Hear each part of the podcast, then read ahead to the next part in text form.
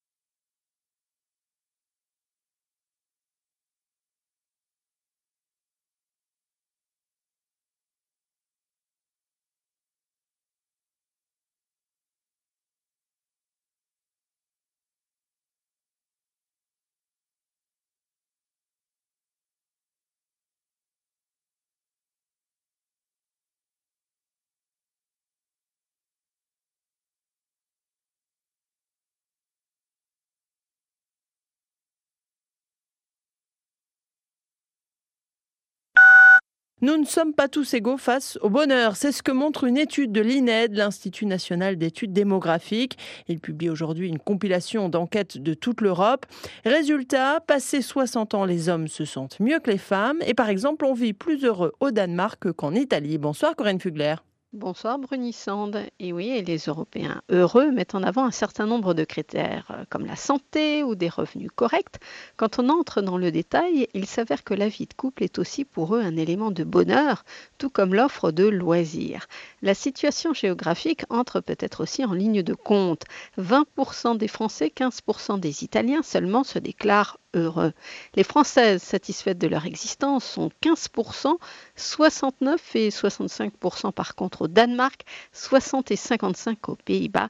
La moyenne européenne est de 39% pour les hommes, 34% pour leurs compagnes. Donc on vit plus heureux au nord qu'au sud. Et oui, les chercheurs brunissants notent que les Scandinaves aiment trouver près de chez elles des lieux culturels, des magasins, des transports en commun. En Autriche, en Allemagne ou en Belgique, les femmes qui habitent seules sont plus heureuses quand elles voient régulièrement leurs enfants. Les loisirs comptent beaucoup aussi, tout comme l'accès aux soins, alors que les femmes mariées mettent en avant l'aisance matérielle.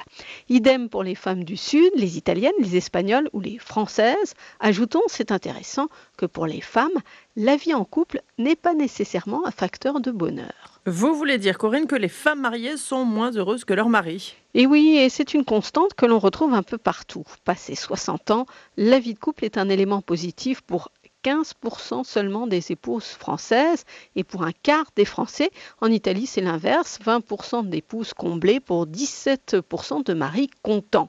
La situation est plus équilibrée aux Pays-Bas ou au Danemark, 7 Danois sur 10 apprécient la vie à deux.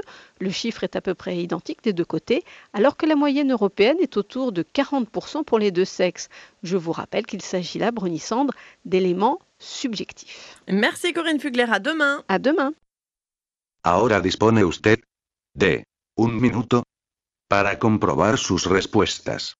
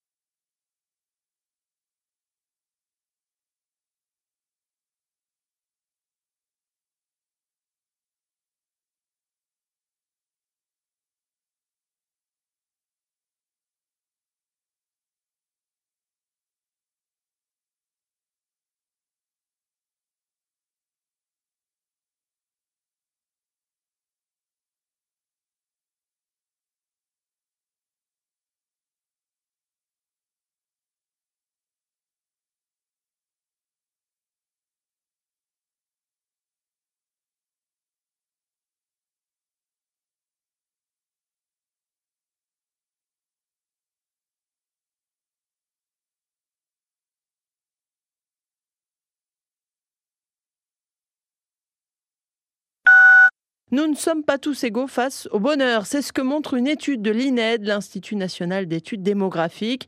Il publie aujourd'hui une compilation d'enquêtes de toute l'Europe. Résultat, passé 60 ans, les hommes se sentent mieux que les femmes. Et par exemple, on vit plus heureux au Danemark qu'en Italie. Bonsoir Corinne Fugler.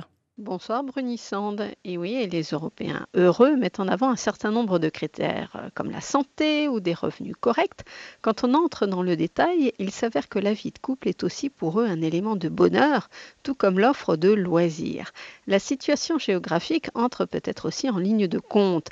20% des Français, 15% des Italiens seulement se déclarent heureux. Les Françaises satisfaites de leur existence sont 15%, 69 et 65% par contre au Danemark, 60 et 55 aux Pays-Bas. La moyenne européenne est de 39% pour les hommes, 34% pour leurs compagnes. Donc on vit plus heureux au nord qu'au sud. Et oui, les chercheurs brunissant notent que les Scandinaves aiment trouver près de chez elles des lieux culturels, des magasins, des transports en commun. En Autriche, en Allemagne ou en Belgique, les femmes qui habitent seules sont plus heureuses quand elles voient régulièrement leurs enfants. Les loisirs comptent beaucoup aussi, tout comme l'accès aux soins, alors que les femmes mariées mettent en avant l'aisance matérielle. Idem pour les femmes du Sud, les Italiennes, les Espagnoles ou les Françaises. Ajoutons, c'est intéressant, que pour les femmes, la vie en couple n'est pas nécessairement un facteur de bonheur. Vous voulez dire, Corinne, que les femmes mariées sont moins heureuses que leurs maris? Et oui, et c'est une constante que l'on retrouve un peu partout. Passé 60 ans, la vie de couple est un élément positif pour 15% seulement des épouses françaises et pour un quart des Français. En Italie, c'est l'inverse, 20% d'épouses comblées pour 17% de maris contents. La situation est plus équilibrée aux Pays-Bas ou au Danemark, 7 Danois sur 10 apprécient la vie à deux. Le chiffre est à peu près identique des deux côtés, alors que la moyenne européenne est autour de 40% pour les deux sexes. Je vous rappelle qu'il s'agit là, Brunissandre, d'éléments subjectifs. Merci Corinne Fugler, à demain. À demain. Ahora dispone usted de un minuto para comprobar sus respuestas.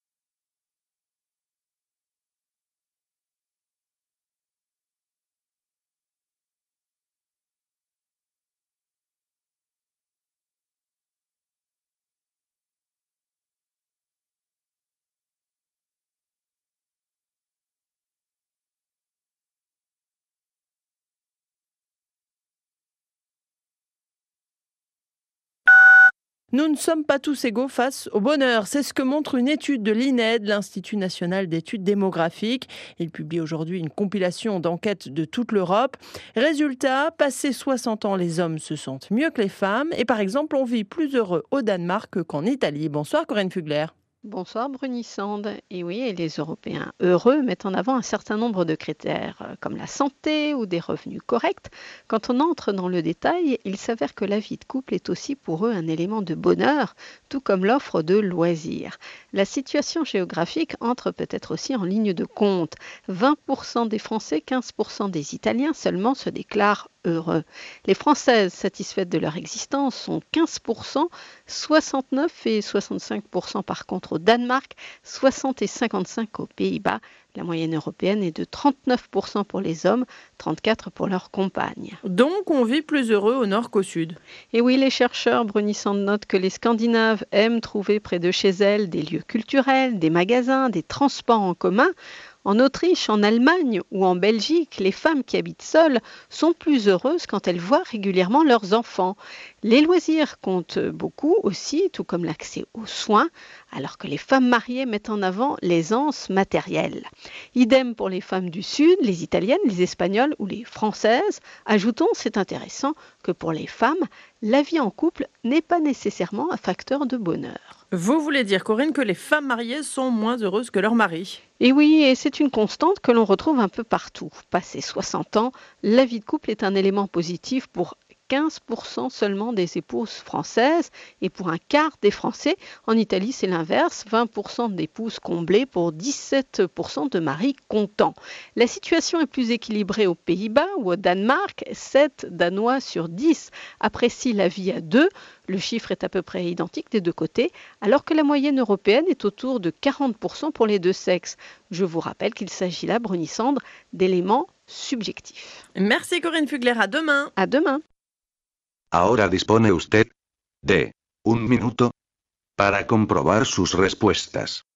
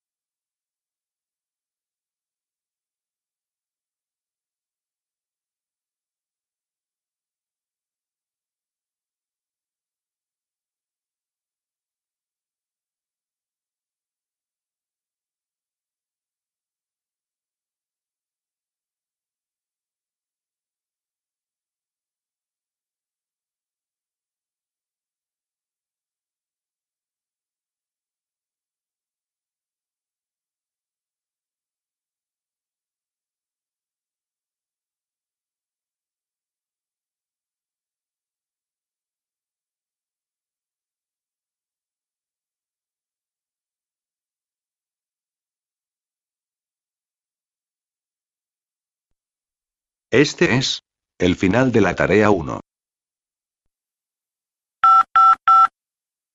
Tarea 2. Escuche la grabación. Complete las frases. Con una palabra adecuada, el texto se escuchará tres veces. Ahora dispone usted de dos minutos para leer las preguntas.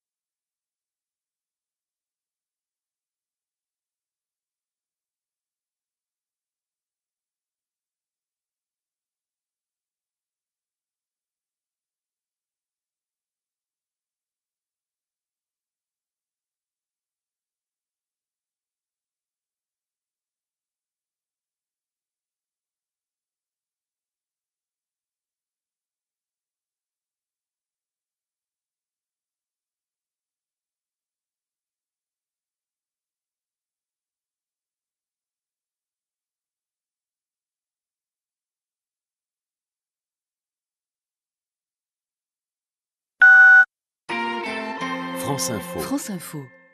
Pourquoi les pages jaunes sont-elles jaunes? Vous savez tout ce qu'on appelle les pages jaunes. C'est l'annuaire professionnel pour trouver un plombier, une crêperie ou un fabricant de castagnettes. C'est encore plus difficile pour le plombier car il faut trouver un plombier disponible. Un peu d'histoire. Le premier annuaire téléphonique français a été publié en 1889 par la Société Générale du Téléphone. Il répertoriait exactement 6425 abonnés et réservait déjà des pages jaunes aux professionnels. Mais pourquoi cette couleur? Pour anticiper le vieillissement du papier? Pour que le blanc jaunisse moins vite? Pas du tout. S'il y a bien un listing qui change tout le temps, surtout à l'époque, c'était l'annuaire professionnel. Il n'a vraiment pas le temps de vieillir.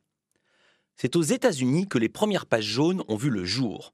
La Wyoming Telephone Company demande en 1883 à un éditeur imprimeur local de créer ce qui sera le premier annuaire. Or, cet imprimeur n'a plus de papier blanc, mais un stock de papier jaune. Qu'à cela on fera avec. L'annuaire connaît un grand succès et ce sont les utilisateurs qui lui donnent son nom, The Yellow Pages, les pages jaunes.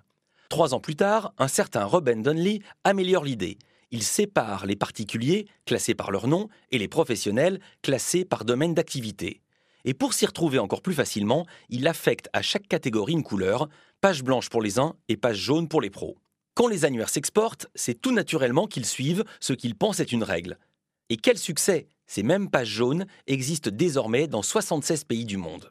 Vous allez me dire, il y a Internet. Eh bien, Internet n'a pas encore tué l'imprimerie. En 2009, 60% des Français avaient consulté le site pagejaune.fr, mais plus encore 69% l'annuaire papier. Évidemment, le papier classique imprimé perd chaque année du terrain. On peut juste espérer que pendant les gardes à vue, l'ordinateur ne remplace pas les coups de bottin sur la tête. Ça pourrait faire encore plus mal. Jusqu'à preuve du contraire. Ahora dispone usted de un minuto para comprobar sus respuestas.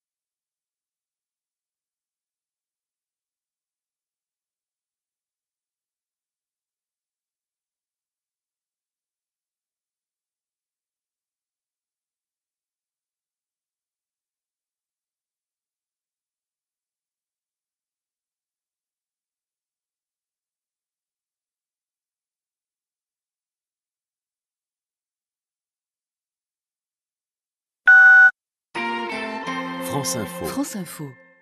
Pourquoi les pages jaunes sont-elles jaunes? Vous savez tout ce qu'on appelle les pages jaunes. C'est l'annuaire professionnel pour trouver un plombier, une crêperie ou un fabricant de castagnettes. C'est encore plus difficile pour le plombier car il faut trouver un plombier disponible. Un peu d'histoire. Le premier annuaire téléphonique français a été publié en 1889 par la Société Générale du Téléphone. Il répertoriait exactement 6425 abonnés et réservait déjà des pages jaunes aux professionnels. Mais pourquoi cette couleur? Pour anticiper le vieillissement du papier? Pour que le blanc jaunisse moins vite? Pas du tout. S'il y a bien un listing qui change tout le temps, surtout à l'époque, c'était l'annuaire professionnel. Il n'a vraiment pas le temps de vieillir. C'est aux États-Unis que les premières pages jaunes ont vu le jour. La Wyoming Telephone Company demande en 1883 à un éditeur imprimeur local de créer ce qui sera le premier annuaire. Or, cet imprimeur n'a plus de papier blanc, mais un stock de papier jaune. Qu'à cela on fera avec. L'annuaire connaît un grand succès et ce sont les utilisateurs qui lui donnent son nom, The Yellow Pages, les pages jaunes. Trois ans plus tard, un certain Robin Donnelly améliore l'idée. Il sépare les particuliers, classés par leur nom, et les professionnels, classés par domaine d'activité. Et pour s'y retrouver encore plus facilement, il affecte à chaque catégorie une couleur, page blanche pour les uns et page jaune pour les pros. Quand les annuaires s'exportent, c'est tout naturellement qu'ils suivent ce qu'ils pensent être une règle. Et quel succès Ces mêmes pages jaunes existent désormais dans 76 pays du monde. Vous allez me dire, il y a Internet. Eh bien, Internet n'a pas encore tué l'imprimerie. En 2009, 60% des Français avaient consulté le site pagejaune.fr, mais plus encore 69% l'annuaire papier. Évidemment, le papier classique imprimé perd chaque année du terrain. On peut juste espérer que pendant les gardes à vue, l'ordinateur ne remplace pas les coups de bottin sur la tête. Ça pourrait faire encore plus mal. Jusqu'à preuve du contraire. Ahora dispone usted de un minuto para comprobar sus respuestas.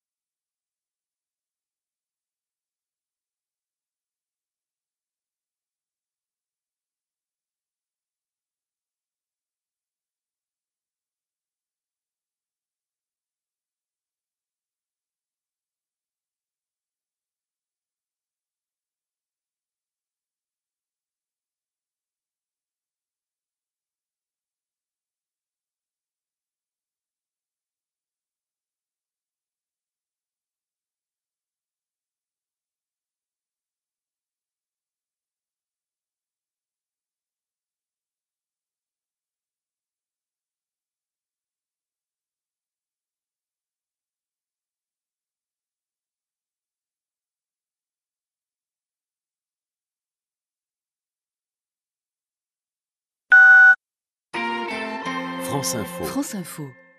Pourquoi les pages jaunes sont-elles jaunes? Vous savez tout ce qu'on appelle les pages jaunes. C'est l'annuaire professionnel pour trouver un plombier, une crêperie ou un fabricant de castagnettes. C'est encore plus difficile pour le plombier car il faut trouver un plombier disponible. Un peu d'histoire. Le premier annuaire téléphonique français a été publié en 1889 par la Société Générale du Téléphone. Il répertoriait exactement 6425 abonnés et réservait déjà des pages jaunes aux professionnels. Mais pourquoi cette couleur? Pour anticiper le vieillissement du papier? Pour que le blanc jaunisse moins vite? Pas du tout. S'il y a bien un listing qui change tout le temps, surtout à l'époque, c'était l'annuaire professionnel. Il n'a vraiment pas le temps de vieillir.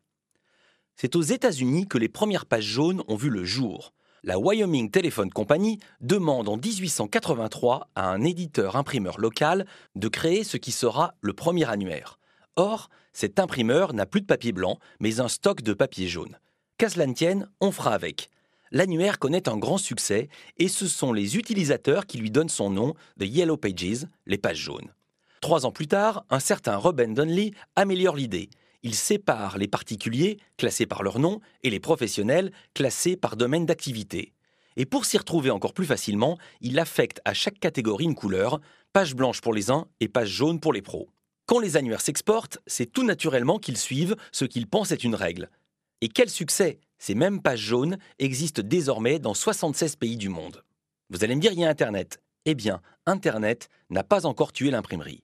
En 2009, 60% des Français avaient consulté le site pagejaune.fr, mais plus encore 69% l'annuaire papier. Évidemment, le papier classique imprimé perd chaque année du terrain. On peut juste espérer que pendant les gardes à vue, l'ordinateur ne remplace pas les coups de bottin sur la tête. Ça pourrait faire encore plus mal. Jusqu'à preuve du contraire. Ahora dispone usted de un minuto para comprobar sus respuestas.